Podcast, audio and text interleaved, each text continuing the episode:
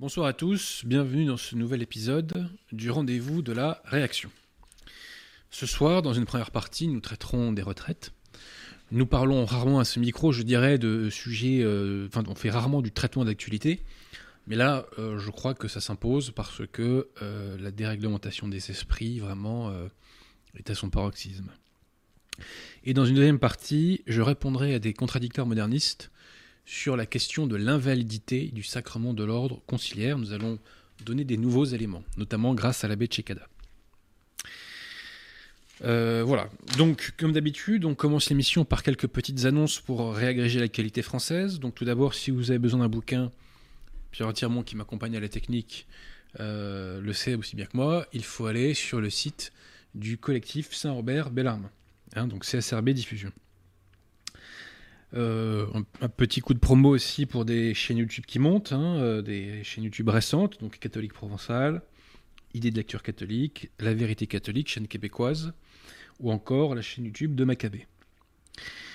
On renvoie aussi à la chaîne YouTube de Catholique de France, qui a fait euh, deux vidéos euh, enfin, assez intéressantes ces derniers temps. Ce sont tout simplement des témoignages de convertis, qui viennent, euh, certains de la secte conciliaire et d'autres... Euh, Euh, bah de nulle part, un peu comme moi, quoi. Voilà. Euh, ensuite, euh, aussi, donc, charité bien ordonnée commence par soi-même. Donc, permettez-moi de faire la promo de la chaîne YouTube Défense de la foi. La chaîne YouTube Défense de la foi reprend des petites parties de ses émissions, euh, parfois d'ailleurs les doubles de montage, pour rendre le contenu aussi pédagogique que possible et pour faire passer un message. Euh, les dernières chaînes, euh, les dernières vidéos pardon, sur cette chaîne YouTube concernent l'émission que nous avions faite sur euh, Ratzinger, la première que nous avions faite sur Ratzinger. Voilà, donc il euh, y a cinq vidéos, il y en a une sixième qui va pas tarder, et la dernière que je vous invite à aller voir s'appelle « Comment Ratzinger a essayé de sauver Vatican deux ». Donc si vous n'avez pas vu ces vidéos, euh, je vous recommande d'y aller, parce qu'encore une fois... Euh, on essaie de faire un contenu aussi pédagogique que possible, c'est-à-dire que c'est un contenu qui vise d'une part à bah, vous faire adhérer à la vérité, mais d'autre part à vous aider à la communiquer. Voilà. Donc je vous invite vraiment à découvrir Défense de la foi et euh, à vous y abonner et à partager euh, à fond. N'oubliez pas, chers amis, que vous avez un rôle à jouer. Moi, mon rôle, bah, c'est euh, de dire quelques éléments de vérité, enfin du moins j'espère. Euh, mais vous, c'est ensuite de euh, la partager, de la relayer. C'est un pouvoir énorme, bien plus important que le droit de vote, car ce qui fait l'histoire, euh, c'est la conquête des esprits, hein.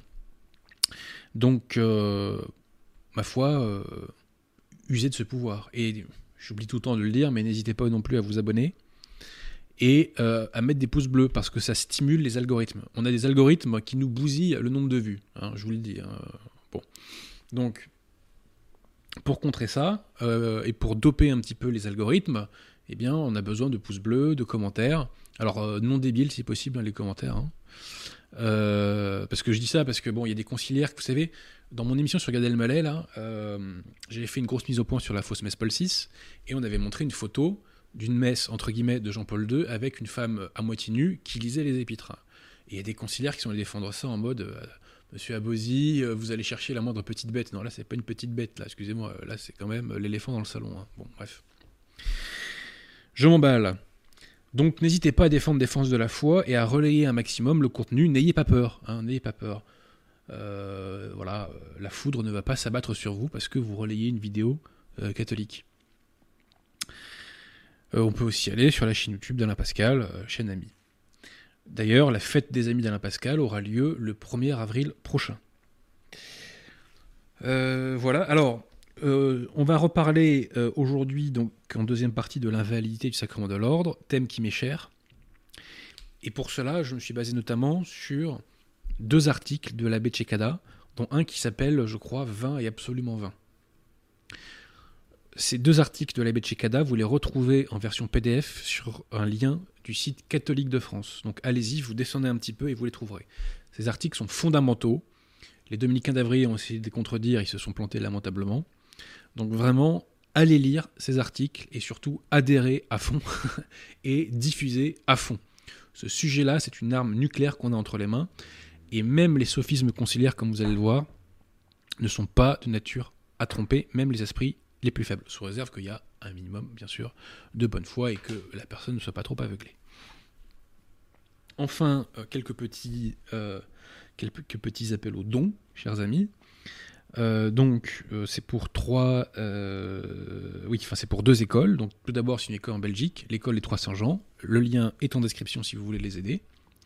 Et ensuite, donc, c'est pour une école en Bretagne, dans la commune de euh, Béton, euh, Notre-Dame Auxiliatrice. Le lien est également en description.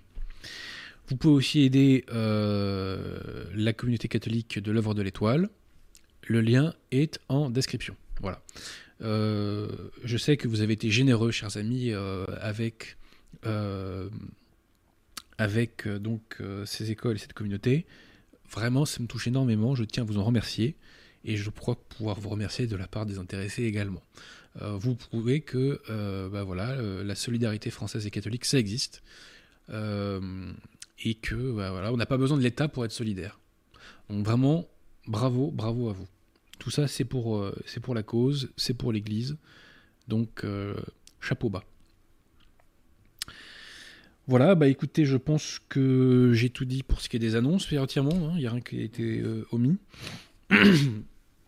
Voilà, donc euh, aidez les chaînes amies, allez faire un petit tour sur le site du C S R B, euh, défendez Défense de la foi. Et puis si vous, vous avez les coups des franches financièrement, euh, eh bien n'hésitez pas à, à donner quelques sous euh, aux écoles et aux communautés catholiques. Voilà. On attaque euh, Pierre Attiremont. Alors, le premier sujet du jour, c'est celui des retraites. Il ne nous a pas échappé que euh, Macron avait lancé donc un projet de réforme des retraites et que les communistes, au sens très large du terme, hein, donc c'est-à-dire de Mélenchon à, Jord- à Jordan Bardella, on va en reparler du cas Bardella, euh, eh bien, euh, s'opposent à cette euh, réforme avec euh, une argumentation communiste. Alors, déjà, ce système de retraite, qu'est-ce que c'est ? Le système de retraite français des salariés, et donc est un système par répartition, c'est-à-dire que les cotisations des travailleurs servent à financer les retraites, les pensions de retraite d'aujourd'hui. C'est un système dit sans rire de solidarité intergénérationnelle. Donc ça c'est pour en gros les salariés. À cela s'ajoute, enfin pas exclusivement comme on verra, euh, mais à cela s'ajoute euh, le régime euh, de retraite de la fonction publique, et c'est surtout d'ailleurs celui-là qui est en déficit.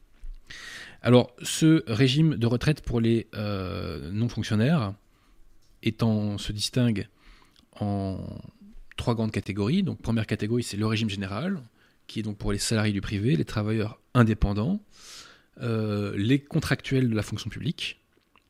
Deuxième catégorie, c'est le régime agricole. Vous, vous visualisez ce que ça vise. Et enfin, dernière catégorie, les fameux régimes communistes. Excusez-moi, les régimes spéciaux pour communistes. Donc là, c'est R A T P, S N C F, euh, Opéra, Banque de France, euh, voilà, euh, toutes, ces, toutes ces structures-là. Alors, la, la caractéristique des régimes spéciaux, c'est que généralement, l'âge de départ à la retraite euh, se fait plus tôt. Donc, ce système de retraite verse aux concernés une assurance vieillesse. Et pour d'autres, elle verse également euh, une pension de retraite complémentaire, Agirc-Arrco. Et on peut avoir par ailleurs des compléments de retraite privés, hein, euh, assurance, euh, mutuelle, euh, plan d'épargne retraite, et cetera. Alors, première inégalité dont les champions de l'égalité ne vous parlent jamais. Le quantum de euh, la pension de retraite pour les salariés du privé et euh, travailleurs indépendants est de cinquante pour cent de leurs revenus de référence. cinquante pour cent. Pour les fonctionnaires, c'est soixante-quinze pour cent du quantum. Mais tiens, tiens, mais les champions de l'égalité ne s'insurgent pas contre cela? Alors on nous oppose que les salaires dans le privé sont plus élevés. C'est exact. Encore que c'est à relativiser, parce que les salaires sont de plus en plus bas, hein, pour les non-boomers. Mais il y a une contrepartie à cela. Euh, pourquoi les salaires sont moins élevés dans le public? Alors déjà, d'une part, parce que c'est le pognon des impôts. Quand moi j'étais à la fac, dans mes cours de finances publiques, on m'enseignait que nos impôts servaient à quarante pour cent à financer les salaires, des, enfin les rémunérations des fonctionnaires, ce qui est gigantesque. Et surtout, il y a une contrepartie, c'est l'emploi à vie, ce qui est quand même un privilège extraordinaire, ne serait-ce que pour faire des prêts à la banque. Bon. Donc là, il y a une inégalité criante, mais qui ne choque pas euh, ces messieurs communistes des syndicats et de l'extrême gauche. Alors, petite historique sur la réforme des retraites. Enfin, sur le système des retraites, pardon. Donc le système actuel a été mis en place en mille neuf cent quarante-cinq, il est issu euh, du Conseil national de la résistance, et à l'époque, l'âge légal de la retraite est de soixante-cinq ans. soixante-cinq. En quatre-vingt-deux, Mitterrand fait passer cet âge-là à soixante ans, avec trente-sept années et demie de cotisation. En quatre-vingt-treize, Balladur fait passer le nombre d'années de cotisation pour les salariés à quarante ans, mais uniquement pour les salariés. Et aussi, il indexe euh, les pensions sur euh, l'inflation, alors qu'avant, je crois que c'était sur les salaires. En deux mille trois, réforme Fillon, cette fois-ci, ce sont les fonctionnaires qui passent à quarante ans de cotisation, qui avait encore une inégalité qui a été comblée. En deux mille sept, ce sont les régimes spéciaux, cette fois-ci, qui passe à quarante ans de cotisation. En deux mille dix, l'âge légal de la retraite passe à soixante-deux ans. Et en deux mille treize, euh, c'est une réforme de Marisol Touraine, les cotisations passent à quarante et une années et demie, donc pour avoir le taux plein, et à long terme, il est prévu de les passer sur quarante-trois ans. Que prévoit le projet de réforme actuel? Trois grands axes. Premier axe, c'est on passe euh, l'âge euh, de départ légal à soixante-quatre ans et on passe plus rapidement à quarante-trois annuités de cotisation. Petite remarque, si il est inhumain de mettre l'âge légal à la retraite euh, à soixante-cinq ans, euh, à soixante-quatre ans, pardon, à une époque où on a une espérance de vie de près de quatre-vingts, j'en conclus que le Conseil national de la résistance était inhumain de placer la retraite à soixante-cinq ans à l'époque où l'espérance de vie ne devait pas dépasser les soixante-dix ans. Par voie de conséquence. Hein. C'est logique, ce que je dis là. Alors, deuxième axe, c'est suppression des régimes spéciaux électriques et gaziers. Alors là, autant vous dire que je suis cent pour cent pour. cent pour cent pour. Alors, ça ferait moins d'argent euh, pour les communistes, qui sont les principaux concernés, mais c'est comme ça, voilà. Et troisième axe, c'est euh, à euh, cotisation euh, maximale, retraite minimum de euh, mille deux cents euros. Alors, précision. Le Conseil d'orientation des retraites nous dit que le système était à l'équilibre en deux mille vingt, qu'il est en excédent de neuf cents millions d'euros en deux mille vingt et un, et qu'il est en excédent de trois virgule deux milliards d'euros en deux mille vingt-deux.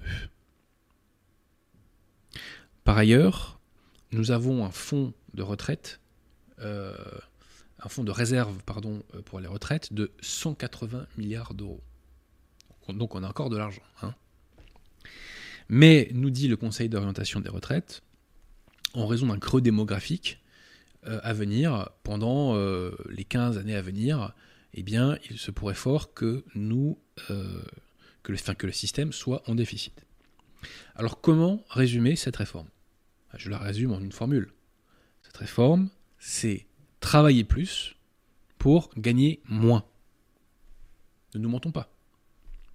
Ceci étant, on pourrait justifier cela en disant, voilà, on est dans une logique de rééquilibrage des comptes, on est dans une logique globale d'assainissement des comptes, on doit tous faire des efforts pour que la nation n'implose pas, donc on fait cette réforme. On pourrait effectivement avoir ce discours-là. Mais comme nous le verrons plus loin, il y a un énorme hic qui empêche de tenir ce discours. Le premier point sur lequel je tiens à insister, tout d'abord, et celui-là, je peux vous dire qu'il me tient vraiment à cœur, c'est la disproportion, c'est le décalage qu'il y a entre l'écho médiatique et politique donné à la question des retraites et l'importance réelle de la question des retraites par rapport à l'avenir du pays.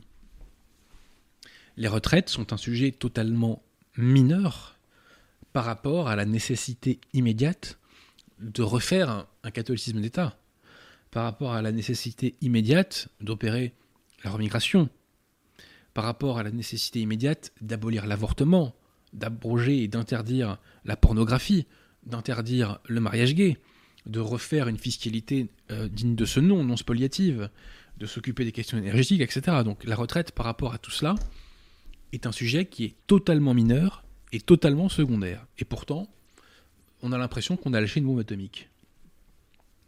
Alors permettez-moi de vous faire une citation de André Figueras. André Figueras était un résistant pendant la guerre et il a défendu Pétain après la guerre. Et donc dans son ouvrage « Les résistants à la Popole », il nous dit ceci.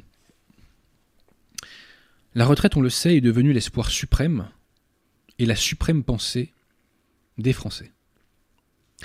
Il est vrai qu'autrefois, le travail que l'on aimait était un travail personnel, celui de l'artisan, du paysan, du créateur de sa vie et de son œuvre. Au lieu que, c'est vrai, la besogne impersonnelle en usine n'est pas attachante, et il n'est pas surprenant que l'on souhaite la fuir. Reste que, lorsque tout un peuple n'a plus pour idéal que de se croiser les bras le plus tôt possible, on ne voit pas très bien ce qu'il sera capable de léguer au siècle futur. Lorsque tout un peuple n'a plus pour idéal que de se croiser les bras le plus tôt possible, on ne voit pas très bien ce qu'il sera capable de léguer au siècle futur. Se croiser les bras, l'idéal de se croiser les bras le plus tôt possible. On résume parfaitement l'état d'esprit communiste. Alors, posons la question, pourquoi cette polarisation, pourquoi cette sacralisation des retraites ? Bah, tout d'abord, posons la question d'un point de vue du pouvoir. Le pouvoir européiste tire sa légitimité de sa capacité à « réformer », entre guillemets. Chirac, en son temps, était extrêmement critiqué parce qu'on lui reprochait justement une inertie par rapport aux retraites. Et les présidents qui l'ont suivi se sont fixés en sorte de contre-modèle par rapport à Chirac. Et donc il est valorisant du point de vue de la caste de s'attaquer à la réforme des retraites, et de fait tous les présidents de la République l'ont fait. Mais d'un point de vue du peuple, ou devrais-je dire plutôt, d'un point de vue des boomers et des esprits boomerisés, type des jeunes comme Louis Boyard, pourquoi cette sacralisation des retraites ? Eh bien permettez-moi cette fois-ci de vous faire une citation de Monseigneur Gaume, issu de son ouvrage « Le Bénédicité ». Plus qu'aucun autre, le dix-neuvième siècle a changé la définition de la vie. Pour lui, vivre, c'est jouir, jouir le plus possible et ne se priver en jouissance de toute nature que de ce qu'on ne peut pas se donner. Le dix-neuvième siècle a changé la définition de la vie. Pour lui, vivre, c'est jouir. Donc vous comprenez, chers amis, qu'avec la question des retraites, nous touchons à la religion boomeriste. Et quel est le premier commandement de la religion boomeriste ? C'est le mot d'ordre de mai soixante-huit, à savoir jouir sans entrave. Et le moment où on jouit sans entrave, dans la pensée boomeriste, c'est les retraites. Pourquoi ? Parce qu'on est affranchi du travail et parce qu'on est affranchi de la famille. Donc, pour le boomer, la retraite, c'est l'équivalent de ce qu'est la vision béatifique pour le catholique. Donc, réformer la retraite, retarder le moment de la retraite, c'est pour le boomer retarder le moment de la vision béatifique, ce qui est donc une abomination pour le boomer. Vous remarquerez, chers amis, que toutes ces masses qui se sont massivement levées là pour défendre les retraites la semaine dernière et qui ont bloqué la France, on va en reparler de ça, on les a pas vues contre la dictature sanitaire. On les avait pas vus non plus avec les gilets jaunes d'ailleurs. Les gens qui se lèvent pour les retraites ne se lèvent pas contre la dictature sanitaire, ne se sont pas levés contre la dictature sanitaire. Alors que le scandale était absolument gigantesque. Mais il faut bien comprendre que tout ça c'est normal. Pourquoi ? Parce que la dictature sanitaire s'inscrivait elle aussi dans la religion boomeriste. Puisque qu'est-ce que c'était la dictature sanitaire ? C'était de dire nous allons euh, opérer un retour à la normale. Et qu'est-ce que, notamment grâce au bip bip messager. Et qu'est-ce que c'est ce retour à la normale, chers amis ? C'est le retour au jouir sans entrave. Voilà. Donc ceux qui manifestent massivement contre la retraite aujourd'hui sont très souvent ceux qui hier ont collaboré avec la dictature sanitaire. Celui-là, je l'avais à cœur. Donc on peut et on doit faire la critique des élites, chers amis, mais si on se limite à ça, on ne dit rien. Euh, on ne dit rien sur la validation du mal par, malheureusement, une, une immense majorité de Français. Alors donc, les syndicats se lèvent pour les retraites, et tous les esprits boomerisés les suivent. Mais est-ce que les syndicats se lèvent contre toutes les grandes injustices qui frappent le peuple français ? D'un point de vue social, je parle uniquement, je les prends sur leur terrain. Eh bien, la réponse est négative, et euh, de créantes injustices sont l'objet euh, d'une non-attaque, d'une non-insurrection, je dirais, de la part des syndicats et des communistes. Je vais vous citer trois injustices actuelles. À l'automne deux mille dix-sept, sont passées au Parlement ce qu'on appelle les ordonnances Philippe, qui prévoyaient toute une série de mesures concernant le droit du travail. Certaines de, ce, de ces mesures étaient bonnes. Mais parmi ces mesures, il y avait ce qu'on appelle le barème d'indemnisation prud'homale. Et de juré et de facto, l'indemnité du licenciement sans cause réelle et sérieuse a été divisée par deux en France. Est-ce que vous le savez, Pierre Attiremont, ça ? Les Français ne le savent pas la plupart du temps. Bon. Alors, soyons clairs, c'est pas forcément une mauvaise chose. C'est-à-dire que pour les petites boîtes, c'est une bonne chose qu'on ait diminué le coût du licenciement. Mais pour les grosses boîtes, en revanche, on sabre sec grâce à cette diminution-là. Et donc, c'est, ça donne lieu à des injustices. Je le dis parce que je le constate dans mon métier. Bon. Donc, le coût du licenciement a été divisé par deux pour les grosses boîtes. A-t-on entendu les syndicats là-dessus ? Alors, eux, ils vous diront, mais oui, on les a dénoncés dans l'Humanité, dans nos journaux internes, et cetera. Oui, d'accord. Vous avez fait comme Marine Le Pen sur le Covid. Vous avez fait le service minimum pour donner l'apparence d'eux. Mais vraiment, est-ce que vous avez exercé les prérogatives et les forces qui sont les vôtres pour lutter contre cela ? La réponse est non, vous avez prévariqué. Comme le R N, sur les grands sujets, hein, manif pour tous, gilets jaunes, et cetera. Covid. Rien. Et aujourd'hui, ce problème n'existe pas. Et il n'est pas porté par les communistes. Est-ce que vous avez entendu Mélenchon là-dessus ? Louis Boyard là-dessus ? Ruffin là-dessus ? Est-ce que vous avez entendu Lutte Ouvrière là-dessus ? Quand on leur donne le micro, quand ils passent sur B F M, sur CNews, ces gens-là, est-ce qu'ils parlent de ça ? Ils n'en parlent pas. Ils s'en foutent. Voilà. Deuxième injustice. Le différé d'indemnisation Pôle emploi. Alors qu'est-ce que c'est le différé d'indemnisation Pôle emploi ? Bah, quand un salarié perd son travail, quand il est licencié, ou quand il fait une rupture conventionnelle, avant de percevoir son indemnité Pôle emploi, il y a un délai qui se produit. Il y a un délai de sept jours auquel s'ajoute le nombre de congés payés qui lui restait. Alors, petit arrêt sur image, En soi, le préjudice n'est pas gigantesque, mais sur le plan du principe, il est inadmissible. Pourquoi ? Parce qu'un salarié cotise pour avoir droit à l'assurance chômage. Donc lorsque le dommage survient, il doit percevoir son assurance. Point. Il n'y a pas de délai à attendre. Le dommage survient, l'indemnité tombe. Le salarié paye pour ça, c'est normal qu'il l'ait. Donc, lorsqu'il y a ce différé d'indemnisation, c'est de l'argent qui est volé aux salariés. Ni plus, ni moins. Alors on me dira, oui, mais bon, généralement c'est une semaine, deux semaines, trois semaines, ça va. Oui, sauf que, chers amis, ce différé d'indemnisation Pôle emploi, il peut s'étendre jusqu'à parfois six mois, puisqu'il est prévu dans les conventions validées par les syndicats et par les communistes. Signées hein, par les syndicats. Que lorsque un salarié perçoit une indemnité de départ supérieure, donc Euh, à l'indemnité de départ de l'indemnité légale de licenciement, eh bien, en fonction du quantum, on peut décaler jusqu'à six mois le moment où il percevra son indemnité Pôle emploi. C'est-à-dire que pendant six mois, le salarié vit non pas sur l'assurance chômage pour laquelle il a cotisé, mais sur les restes de son indemnité de départ. C'est du vol pur et simple. Et je précise que cette indemnité de départ, ce n'est pas que les gros deals qu'on peut faire, les grosses transactions. Ça concerne aussi les indemnités prévues dans les accords d'entreprise et les conventions collectives.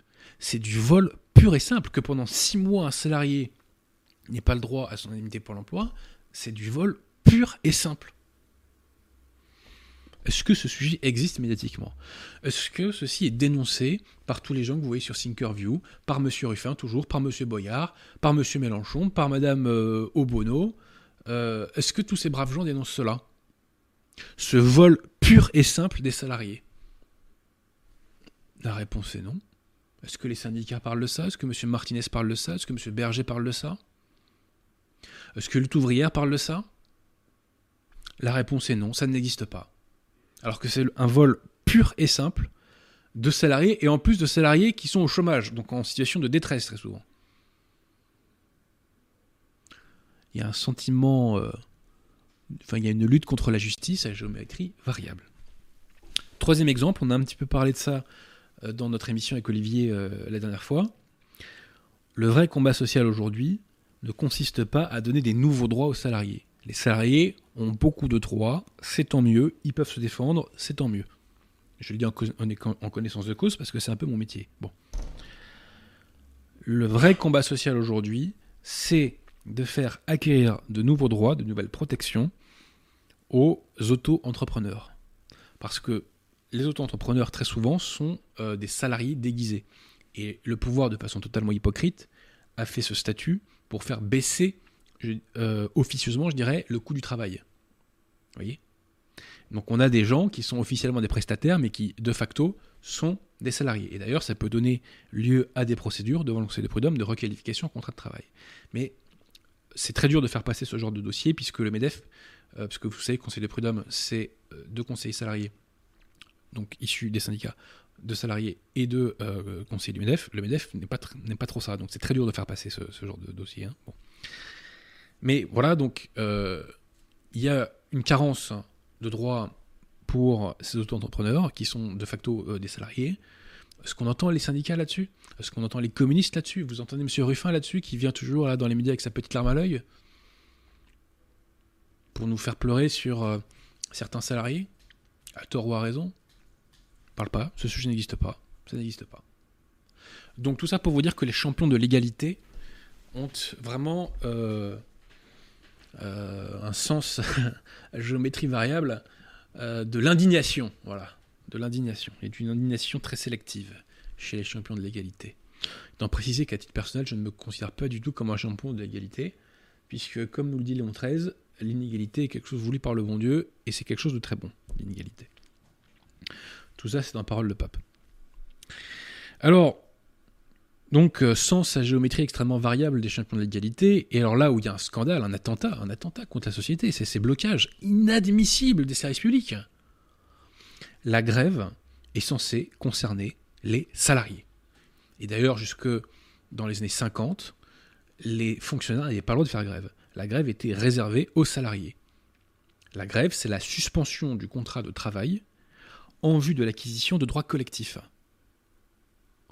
La grève, ce n'est pas euh, l'interruption des services publics. Le service public se définit par la continuité. À partir du moment où vous cassez cette continuité, vous cassez les services publics et vous privatisez les services publics. Les communistes privatisent euh, les services publics. Dans un monde normal, la grève dans les services publics est proprement interdite. La question ne se pose même pas. Pourrir la vie des gens de la sorte, parce que c'est pourrir la vie des gens, c'est les prendre en otage, c'est pousser les gens à bout pour qu'ils se retournent derrière contre l'État. Mais c'est pas contre l'État qu'ils doivent se retourner, c'est contre les gens qui bloquent les services publics. C'est absolument inadmissible, les blocages de services publics. Les blocages de transport en commun notamment, mais ce sont criminels pour les gens. On pourrit volontairement la vie des gens, c'est scandaleux. Et s'il s'agissait de nuire simplement à l'État, et non pas aux gens pour les transports en commun par exemple, il suffirait de faire des transports gratuits. Or ils ne le font pas, donc c'est bien qu'ils veulent nous pourrir la tête. Les grèves dans les services publics sont inadmissibles, et elles sont faites avec notre pognon, car les syndicats, eux, sont financés par notre pognon, pour l'essentiel. Et ils, ont, ils sont tellement gavés de notre pognon qu'ils achètent même parfois des châteaux. La C G T a des châteaux. Ah bon, la défense des prolétaires passe par l'acquisition de châteaux. Moi, je vois pas le lien de cause à effet. Enfin, le lien de causalité, excusez-moi, là, mais euh, il m'échappe, m'échappe un peu, là. Hein. Donc, les syndicats sont gavés de notre fric, et ils se servent de ce fric pour nous pourrir la vie en bloquant les services publics. C'est inadmissible. Inadmissible. Et encore une fois, j'en ai là-dessus, mais vous les avez vus, les syndicats, se lever contre le Covid? C'était silence radio. Qu'est-ce qu'ils ont proposé de bloquer pendant le Covid pour faire chuter la dictature sanitaire? Rien. Que dalle. Donc on est dans l'hypocrisie suprême de la part des communistes. Et vous l'avez compris, quand je parle des communistes, c'est au sens très large. Ça va euh, de certains champions de la social-démocratie à Jordan Bardella. Et aux Rennes, et Marine Le Pen, et cetera. Il y a une hypocrisie suprême, tant de la part du pouvoir que des communistes. Puisque aucun des deux, chers amis, absolument aucun des deux, ne dénonce ce qui ruine la France.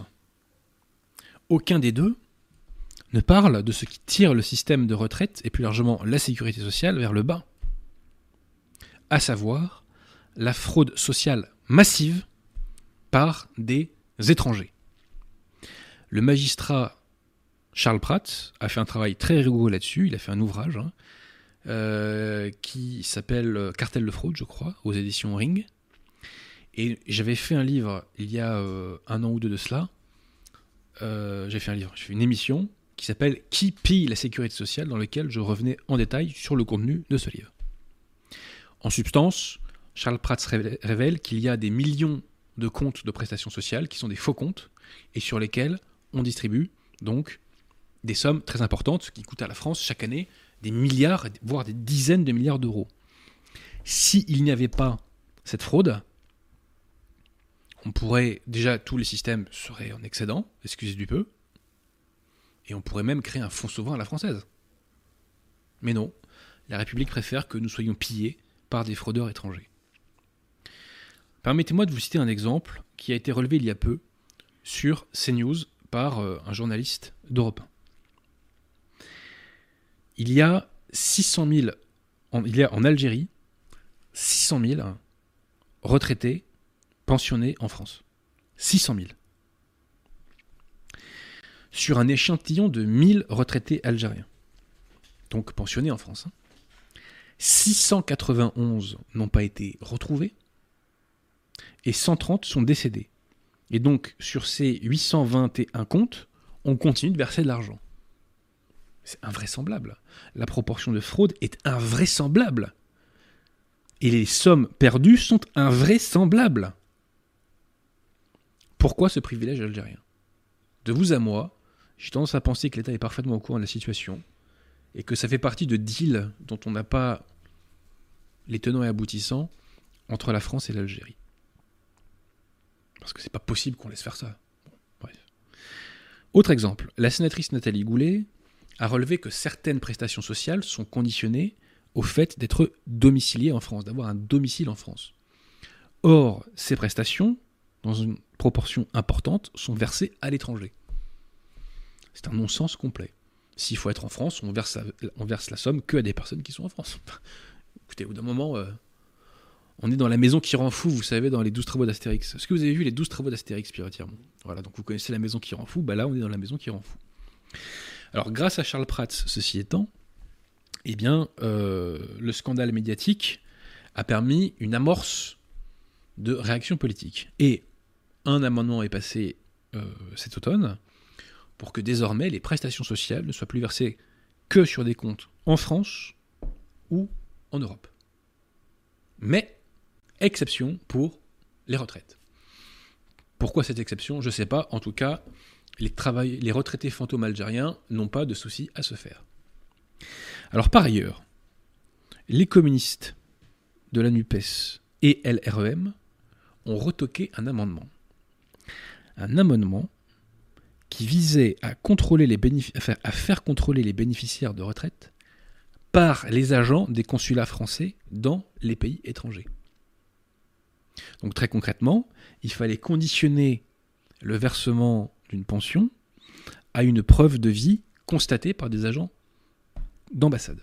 Ce qui, de vous à moi, était une très bonne mesure. Eh bien non, cette, cette mesure de bon sens a été retoquée, a été euh, empêchée par une coalition de communistes et de cosmopolites. Donc, face au scandale de la fraude massive, fraude sociale massive par des étrangers, on agit, mais on cherche à limiter au maximum l'effet de cette réaction, comme s'il fallait faire perdurer la fraude, comme si le pillage de la France ne devait pas cesser. Alors je précise que lorsqu'on parle de la fraude sociale, les gauchistes nous disent « Ah oui, mais il y a aussi euh, les cent milliards de euh, la fraude sociale ». Alors premièrement, le chiffre de cent milliards est totalement bidon, mais ne me faites pas dire ce que je n'ai pas dit, la fraude, socia- la fraude fiscale doit être combattue vigoureusement, mais c'est pas parce qu'il existe un mal La fraude, la fraude fiscale, que ça doit légitimer la fraude sociale. D'où vous sortez ça ? Qu'est-ce que c'est que ce raisonnement ? Un mal, par définition, n'a aucun droit à l'existence. L'Église nous l'enseigne. Poursuivons. Cette réforme des retraites illustre la dérive woke, ou peut-être qu'il faut dire wokiste, du Rassemblement national, notamment à travers la figure de Jordan Bardella, qui nous révèle toujours plus euh, sa couleur idéologique woke. Il y a quelques temps de cela, Jordan Bardella avait débattu face à Marlène Schiappa. Et il s'était plaint face caméra, presque la larme à l'œil, que les homosexuels ne peuvent plus se balader bras dessus bras dessous dans le quatre-vingt-treize. On avait vu aussi M. Bardella, je me rappelle, c'était au grand jury d'R T L, nous dire que le mariage homosexuel était un acquis. Un acquis pour la Révolution sans doute, hein. Pour la France, pas sûr. On l'a vu aussi défendre l'avortement, quand, courageusement, la Cour suprême américaine avait abrogé l'arrêt qui le légalisait aux États-Unis, et quand des courageux gouverneurs américains l'ont interdit sur le sol américain, car la, l'abolition de l'avortement est indispensable à la Renaissance française, puisqu'il n'y aura pas de Renaissance française sans renaissance de la démographie française. Or, l'avortement, c'est la cause de mortalité numéro un en France. C'est devant le cancer. Surtout que le cancer, très généralement, tue des personnes âgées, pas exclusivement, alors que l'avortement tue euh, des vieilles naîtres. Tue la future jeunesse. Alors, donc, M. Bardella, euh, aujourd'hui, euh, défend euh, le statu quo sur la retraite avec des accents communistes.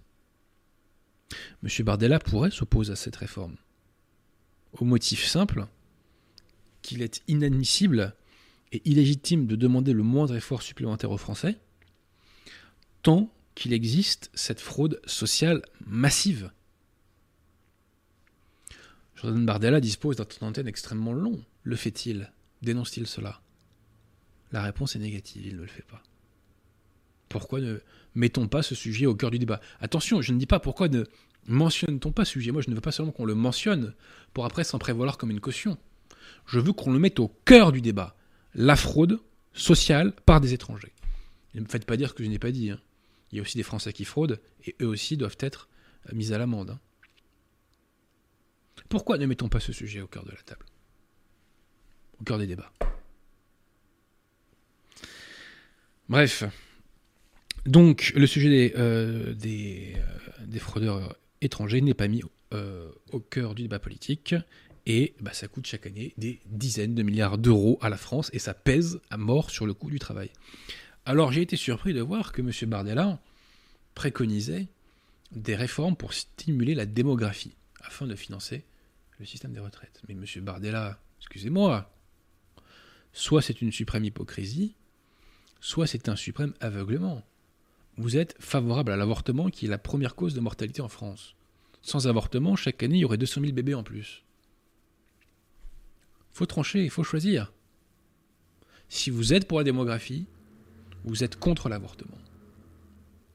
Toute personne qui est pour l'avortement ne peut pas prétendre chercher à stimuler la démographie française. À l'exception donc de quelques éléments de langage, plus rien n'oppose le F N au pouvoir cosmopolite. Cela amène d'ailleurs à tirer une conclusion, parce que ces derniers mois, on a entendu une petite musique qui nous disait que pour prendre le pouvoir, il faudrait abandonner tout thème conservateur pour ne se focaliser que sur des thèmes progressistes.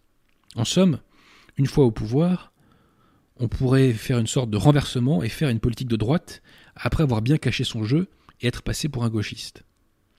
Conquête du pouvoir à gauche, exercice du pouvoir à droite.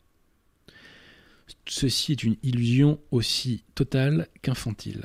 Pourquoi? Parce qu'il est évident que le discours et que la politique affichée, que l'idéologie affichée, conditionne l'action, pas à cent pour cent, mais en grande partie.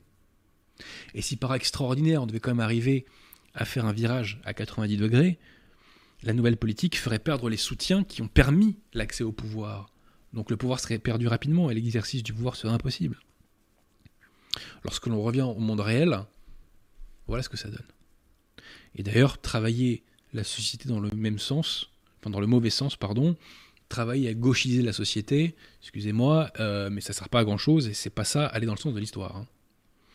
Bref, ce n'est pas en gauchisant l'opinion que l'on sauvera la France et j'oserais dire que l'on sauvera l'être français.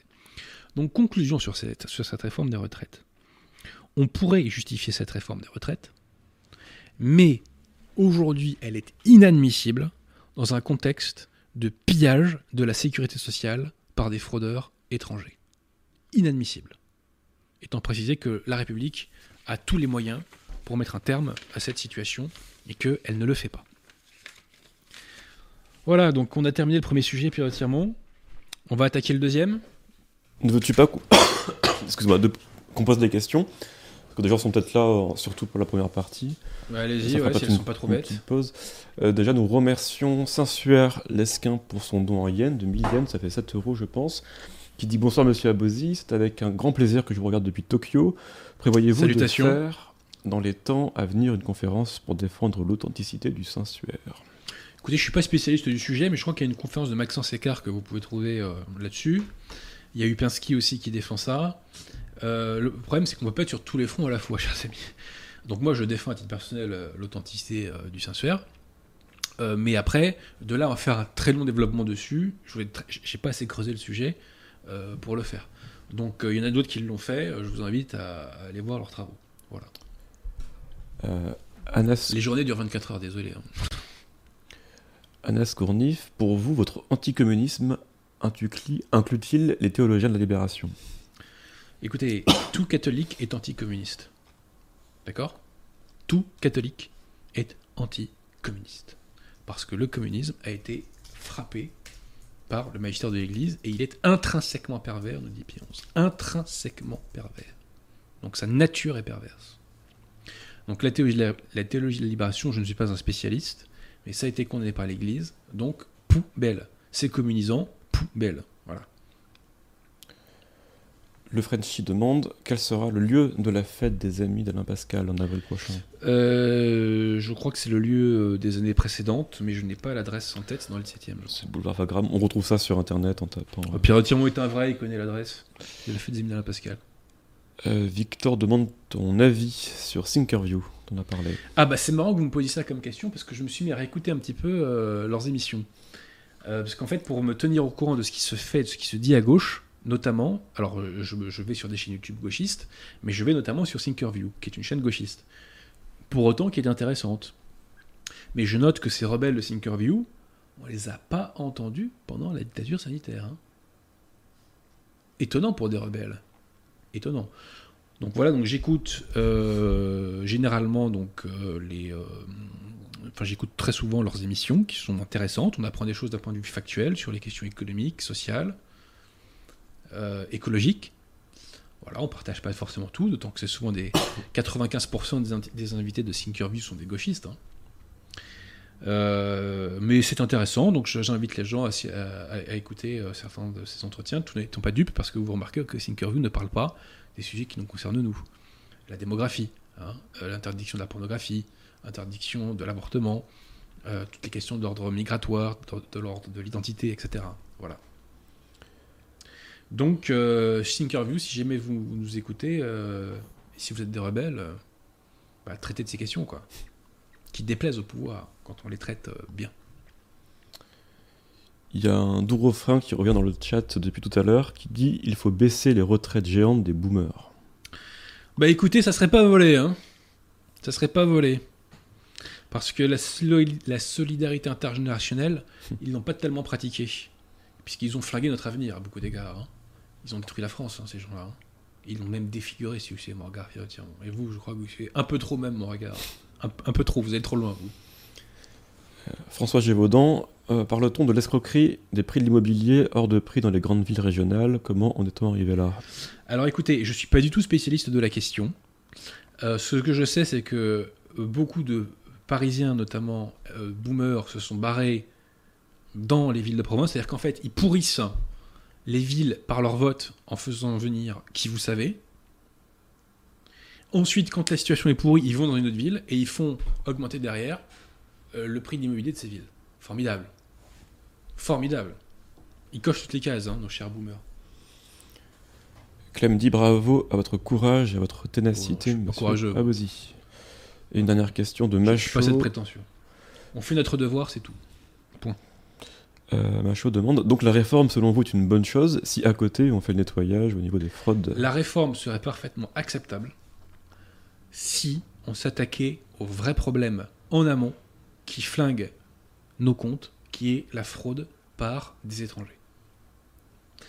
Et aussi, bon, euh, vous savez, j'ai vu monsieur le maire qui nous disait qu'il allait euh, vraiment scruter maintenant euh, à fond euh, ce qui se passe euh, du côté des finances publiques pour faire des économies. Mais attendez, moi j'ai vu les chiffres de l'immigration légale. quatre-vingt-huit mille étudiants étrangers sont venus en France cette année. quatre-vingt-huit mille. Le prix d'un étudiant, en gros, c'est autour de quinze mille euros. Faites le calcul, ça nous coûte un milliard. On est vraiment obligé de les avoir, ces quatre-vingt-huit mille étrangers? Écoutez, il paraît qu'ils font rayonner la France. Ah bon? Ah bon? Vous avez des exemples de reconnaissance à la France d'étrangers qui sont venus étudier chez nous, aux frais de Bobonne? Vous avez des exemples à nous donner? Pour le prestige de la France? J'ai pas l'impression que... Enfin, j'en ai jamais vu, moi, perso. On vous les trouve, hein, les milliards économisés, on vous les trouve. Alors Hanouna aussi, dans son émission, vous savez, a balancé le chiffre que France Télé et Radio France nous coûtaient quatre milliards. C'est pas parce que c'est Hanouna qui le dit que c'est une connerie. Hein, bon, on a quatre milliards d'économies là quand même. Hein. On a vraiment besoin de France Télé, c'est vraiment indispensable aux Français, Radio France aussi. Laurent Ruquier, c'est vraiment indispensable à la survie du, du cerveau des Français. Je suis pas sûr. Hein. On privatise tout ça. Voilà, on privatise tout ça. Donc, on prend du pognon au passage. Et on arrête d'en donner à des gauchistes. Quitte à avoir un programme gauchiste à la télé, autant qu'il ne soit pas financé avec notre blé. Hein. Voilà. Merci aux auditeurs qui sont nombreux ce soir. Mettez des pouces bleus, ça nous aide. Et partagez à fond, parce qu'on en a besoin, puisque YouTube ne nous aide pas et on a des algorithmes qui nous pénalisent énormément, chers amis. Alors Pierre Attiremont, on va passer au sujet numéro deux, si vous le voulez bien. Oui. Donc l'année dernière, euh, après d'autres, nous avons démontré l'invalidité du pseudo-sacrement de l'ordre inventé par Paul six et ses compères Dom Botte et le Père Lécuyer. Le sujet est grave car cela signifie que les clercs conciliaires ne sont pas validement donc ordonnés et qu'ils ne sont pas de vrais prêtres. Donc ils n'ont pas le pouvoir de remettre les péchés, ils n'ont pas le pouvoir de réinsuffler la grâce sanctifiante par la confession et ils n'ont pas le pouvoir de, euh, d'opérer la transsubstantiation. Dans euh, l'émission consacrée à l'Opus Dei l'été dernier, nous avons répondu au premier contradicteur moderniste.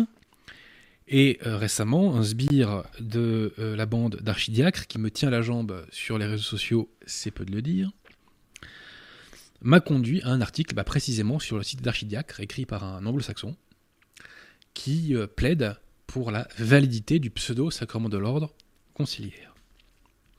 Je crois utile de revenir dessus, car il démontre que nos contradicteurs sont désespérés et qu'ils sont vraiment prêts à plaider n'importe quoi pour euh, sauver les apparences.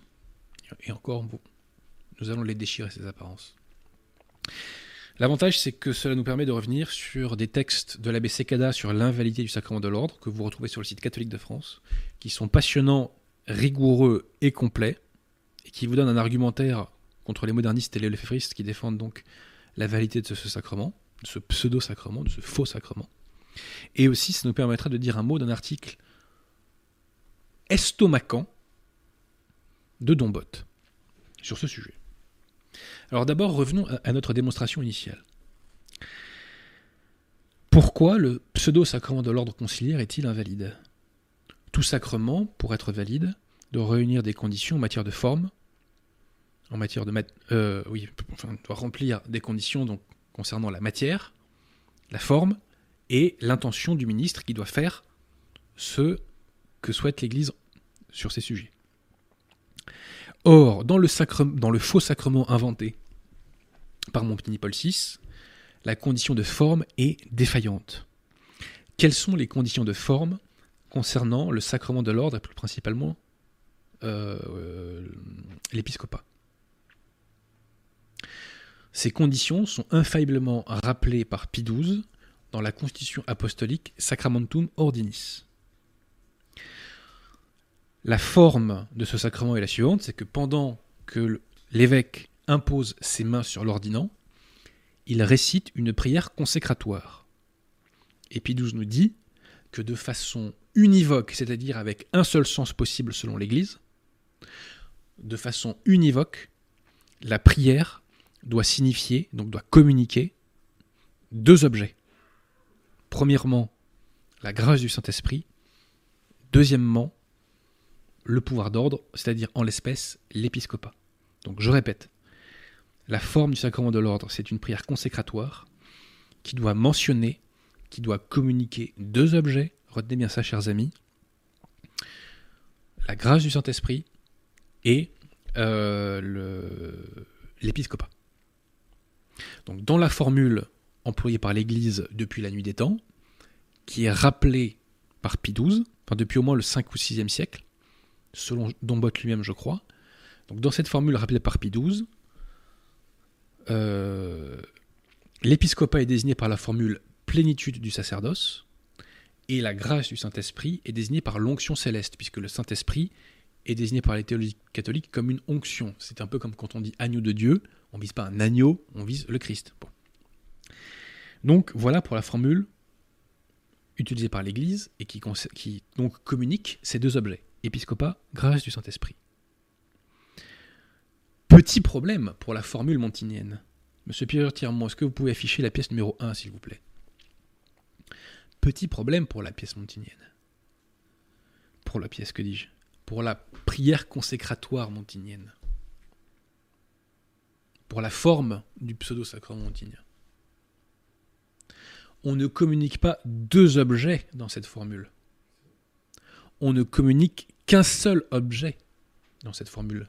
Et je précise que Léon treize, dans Apostolicae Curae, nous dit que lorsqu'il manque un des deux objets, le sacrement est invalide.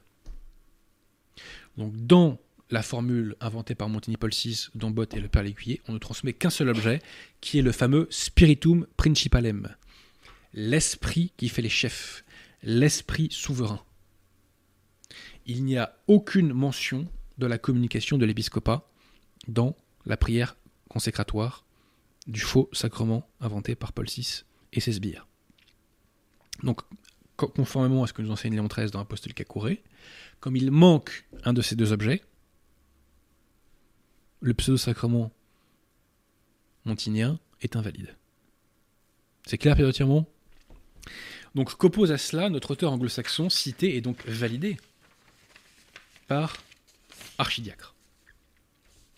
Alors, ce que Pierre Attiremont, vous pouvez afficher cette fois-ci les pièces deux et trois, le temps que je retrouve le texte, sous réserve que je ne l'ai pas oublié. Vous me dites quand c'est bon.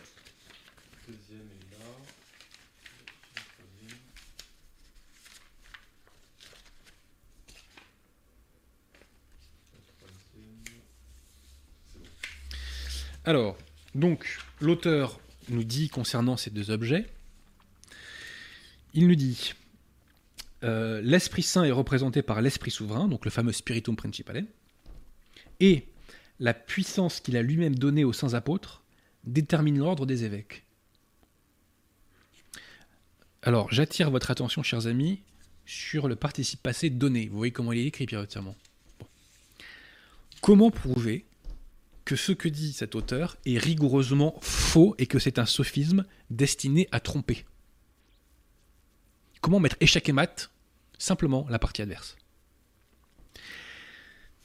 En réalité, dans la formule montinienne, la puissance qui vient de toi, donc qui, qui précède l'esprit souverain, ça se voit Pierre Attiremont sur l'écran, en réalité, donc la puissance qui vient de toi, c'est le même objet que l'esprit souverain, sauf qu'il est désigné autrement.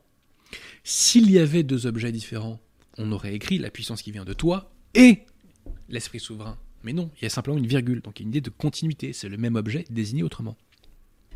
Et vous disais-je, la preuve ultime que nous avons contre nos contradicteurs, c'est la langue française et ses règles de grammaire et de conjugaison.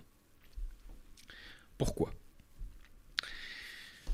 La langue française, enfin en français, lorsqu'est employé le verbe « avoir », le participe passé s'accorde avec le complément d'objet direct lorsque euh, le C O D, comme on dit, précède le verbe dans la phrase. Vous connaissez cela, j'imagine. Bon. Si la puissance qui vient de toi était un objet distinct de l'esprit souverain, on aurait donc deux objets qui sont donnés. Et donc, on accorderait le participe passé à ces deux objets. Et donc, on écrirait « donner », « e » accent aigu, « s ». Or non, le participe passé s'écrit simplement avec « e » accent aigu. C'est donc la preuve qu'un seul objet est transmis. C'est donc la preuve que le pseudo-sophisme, enfin que le sophisme de cet auteur est faux et que la puissance qui vient de toi ne renvoie absolument pas à l'épiscopat. Et de toute façon, ça ne pouvait pas renvoyer l'épiscopat parce que la puissance qui vient de toi, c'est une formule équivoque, alors que Pie douze nous demande des formules non équivoques. Un seul sens aux yeux de l'Église. Donc je répète, le fait que le verbe « donner » ne soit pas accordé au pluriel nous prouve qu'il n'est donné qu'un seul objet, le spiritum principalem, et que la puissance qui vient de toi est une autre désignation du, du Spiritum Principalem, une autre désignation de ce qui est censé être la grâce de l'Esprit Saint, mais ce n'est pas un deuxième objet, ce n'est pas l'épiscopat. Échec et mat. Alors donc, vous disais-je, dans cette formule montinienne, il n'est communiqué qu'un seul objet, le Spiritum Principalem. Aucune mention n'est faite de la communication de l'épiscopat, il manque un des deux objets, et si l'on s'en fie à ce que nous dit Léon treize, lorsqu'il manque un des deux objets à communiquer, le sacrement est invalide. Nous avons la preuve, par la langue française, par la grammaire, par la conjugaison, que le pseudo-sacrement de l'ordre de Montigny est invalide. Fut un temps, mon contradicteur archidiacre disait de moi que je n'avais pas le niveau d'un collégien. Chacun est libre de le penser. je relève que la règle que je rappelle ici est apprise à l'école primaire. Alors poursuivons. L'Église définit-elle de façon univoque le Spiritum Principalem comme le Saint-Esprit? Je ne cesserai de le répéter, Pie douze réclame non seulement une formule qui désigne le Saint-Esprit, mais une formule qui le désigne de façon non équivoque. C'est-à-dire que pour l'Église, ce mot ne doit avoir qu'un seul sens, le Saint-Esprit. Est-ce le cas pour le Spiritum Principalem? Je vais citer ce soir, chers amis, donc, un texte de l'abbé Cékada qui s'appelle « Absolument nul et entièrement vain », que vous retrouvez sur le site catholique de France. Allez lire ce P D F, qui avait été relayé d'ailleurs par euh, Roré Scientifica à l'époque. Et je vais vous citer un article de Dom Botte dont je ne me suis pas encore remis, hein, pour tout vous dire. Parce que cet article, pardonnez-moi d'être grossier, mais c'est un bras d'honneur aux catholiques, vous allez voir. Et principalement à vous, conciliaires, vous allez voir qu'on vous insulte. Alors d'abord, citation d'un évêque de l'Opus Dei, qui en soixante-six écrivait au, con- au Concilium, donc la, la commission qui s'occupait de faire ces faux sacrements, qui écrivait ceci. « Un doute s'empare de moi concernant les mots « spiritus principalis ». Est-ce que ces mots signifient adéquatement le sacrement? Écoutons Dom Botte dans un article de mille neuf cent soixante-neuf qui s'appelle « L'ordination de l'évêque » et qui est paru dans le numéro quatre-vingt-dix-huit de la revue La Maison Dieu, premier trimestre soixante-neuf, pages cent treize à cent vingt-six. Que nous dit Dom Botte dans cet article? Alors, Pierre Attiremont, est-ce que vous pouvez afficher cette fois-ci euh, la pièce numéro euh, quatre? C'est bon. J'espère que je ne vais pas oublier de vous dire d'afficher les pièces deux et trois. Ouais. Passons. Donc, ce, cette pièce numéro quatre, ce sont des extraits donc, de l'article deux cent soixante-neuf de Dom Botte. Bon. Alors, que nous dit-il? Il nous dit ceci. Accrochez-vous. Mais on ne voit pas comment l'omission accidentelle de quelques mots pourrait entraîner l'invalidité, donc là il parle du sacrement de l'ordre, hein, pourvu que le sens général ne soit pas altéré. Je répète, on ne voit pas comment l'omission accidentelle de quelques mots pourrait entraîner l'invalidité, pourvu que le sens général ne soit pas altéré. Bah moi je vous le dis, mon cher Dom Botte, si on voit comment ça peut entraîner l'invalidité, l'Église prévoit qu'un sacrement doit avoir une forme. Et cette forme, c'est une formule. S'il manque des mots dans cette formule, si la formule n'est pas dite correctement, le sacrement est invalide, même s'il garde son sens général. Dom Botte nous dit qu'il n'est pas nécessaire d'employer la formule consacrée par l'Église pour que le sacrement soit invalide lorsqu'on conserve, lorsqu'on conserve le sens général. C'est faux, et je vous donne la preuve. Pour baptiser quelqu'un, il faut le baptiser avec cette forme qui est « Je te baptise au nom du Père, du Fils et du Saint-Esprit ». Si vous dites, et ça c'est un exemple que je reprends de l'abbé Cékada, hein, je ne vais pas m'attribuer ce qui n'est pas de moi, si vous baptisez en disant « Je te baptise au nom de Dieu », vous conservez l'esprit général du sacrement, mais comme il n'y a pas la formule demandée par l'Église, eh bien, le sacrement est invalide, chers amis. Mais Dom Botte poursuit son idée et il en tire toutes les conclusions euh, logiques, toutes les conséquences logiques. Et il écrit ceci, donc il nous dit que, il est clair que si on nommait l'invocation du Saint-Esprit, donc l'invocation du Saint-Esprit c'est cette pièce numéro deux que je vous avais montrée, donc toute la formule en entière, la prière consécratoire, dans le faux sacrement Paul six, il est clair que si l'on omettait l'invocation du Saint-Esprit, cela changerait le sens de l'ordination, mais, et là on s'accroche, si on omettait par inadvertance les mots « spiritum principalem », je ne vois pas ce que cela changerait. Si l'on omettait par inadvertance les mots « spiritum principalem », je ne vois pas ce que cela changerait. Est-ce que vous vous rendez compte de ce qu'il dit? Il nous dit ceci. Pie douze a défini infailliblement que pour que le sacrement de l'ordre soit valide, deux objets doivent être communiqués, la grâce du Saint-Esprit et l'épiscopat. Nous, dans notre pseudo-sacrement invalide montignien, nous ne communiquons pas deux objets, mais un seul objet. Le spiritum principalem qui est censé renvoyer à la grâce du Saint-Esprit. Mais, nous dit Dom Botte finalement, si l'on nommait par inadvertance les mots spiritum principalem, ça ne changerait rien, le sacrement serait toujours valide parce que nous conservons le sens du sacrement. C'est-à-dire qu'il faut deux objets, on n'en communique qu'un seul, mais si on en communique zéro, c'est quand même valide. Mais vous vous rendez compte, chers amis? Mais c'est un bras d'honneur fait aux catholiques, et c'est un bras d'honneur fait surtout à vous, conciliaires, on se moque de vous quand on fait ce genre de choses et quand on tient ce genre d'argument. On est en train de vous dire, je dévoile le poteau rose, mais si ça ne te plaît pas, c'est pareil. C'est le même prix. Si vous avez compris ce que Pie douze exige dans Sacramentum Ordinis, vous ne pouvez, vous ne pouvez qu'être insurgé par ce que vous, vous dit là Dom Botte. Dom Botte vous dit, si on ne communique pas l'objet principal donc, euh, du sacrement de l'ordre, enfin l'un des objets principaux qui doit être dans la prière consécratoire, c'est quand même valide. Mais c'est effrayant d'écrire ça. On n'est plus dans la religion catholique là. On est dans la religion moderniste du salut universel. Je poursuis. Le spiritum principalem a-t-il un seul sens dans la théologie catholique ? A-t-il un seul sens pour l'Église ? La réponse est non. L'abbé Cékada en a relevé une dizaine, en se fondant sur des pères de l'Église, en se fondant sur les psaumes, en se fondant sur des théologiens, des dictionnaires, et cetera. Et en se fondant sur des rites, car le mot est employé dans des rites, notamment coptes, et il n'a pas le sens d'esprit souverain. Alors, l'abbé Cékada relève les sens suivants. Un esprit, donc spiritum principalem veut dire donc un esprit existant originellement, un esprit de direction, un esprit parfait comme pour le roi David, ça c'est une référence au psaume cinquante, un esprit généreux ou noble, Dieu le Père, Dieu le Saint-Esprit, un effet divin extérieur, un effet surnaturel de rectitude, euh, un effet donc de maîtrise de soi, une bonne disposition, pour un abbé copte, gentillesse, charité, patience, bonté, pour un archevêque copte, connaissance des choses divines, et cetera. Donc on voit que le spiritum principalem a près d'une dizaine de sens, plus d'une dizaine de sens.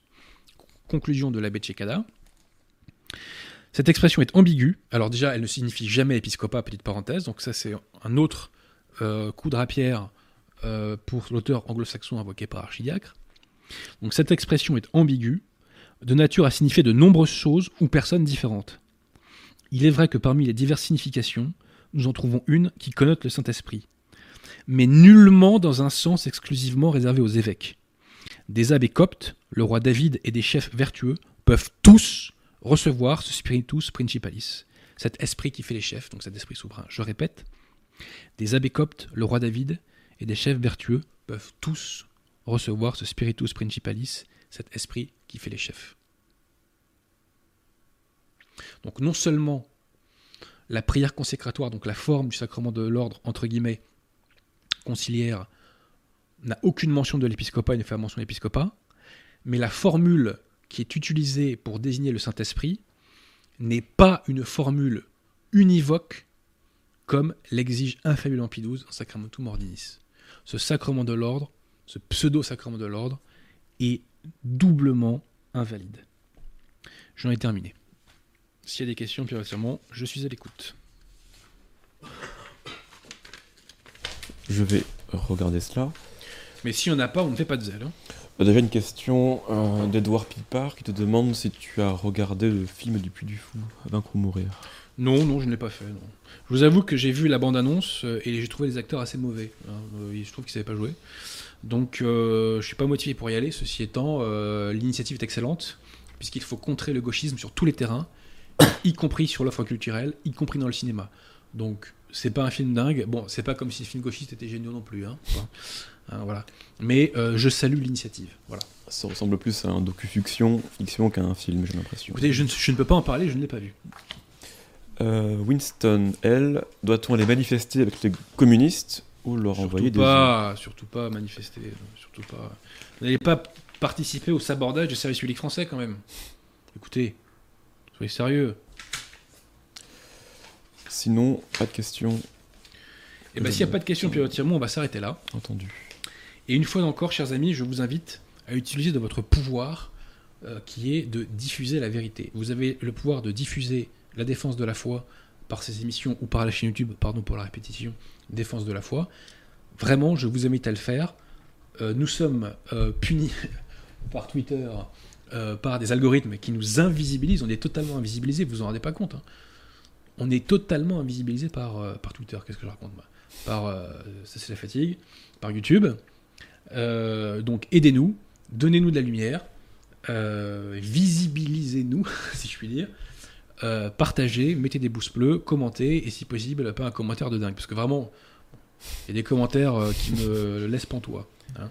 Ils seront censurés. Voilà. Oui, parce que la, l'erreur n'a aucun droit, voilà, tout simplement. C'est la doctrine de l'Église. Remercions, chers amis, Pierre Attiremont, parce que sans lui, on ne pourrait pas faire ces émissions, et puis grâce aux petits coups de pouce techniques qu'il nous donne, euh, on, les explications que je vous donne sont plus claires. Donc remercions Pierre Attiremont, hein, parce qu'encore une fois, euh, il joue un rôle important. Euh, toutes ces émissions, c'est un travail d'équipe. Hein. C'est Pierre Attiremont la technique, euh, c'est euh, les clercs laïcs qui m'aident. Voilà, euh, donc c'est vraiment un travail d'équipe. Donc euh, remercions-les, remercions-les tous. Euh, sans eux, je ne pourrais pas faire tout ça. Voilà, et donc diffusez à fond la vérité, chers amis, et je vous dis euh, à très bientôt.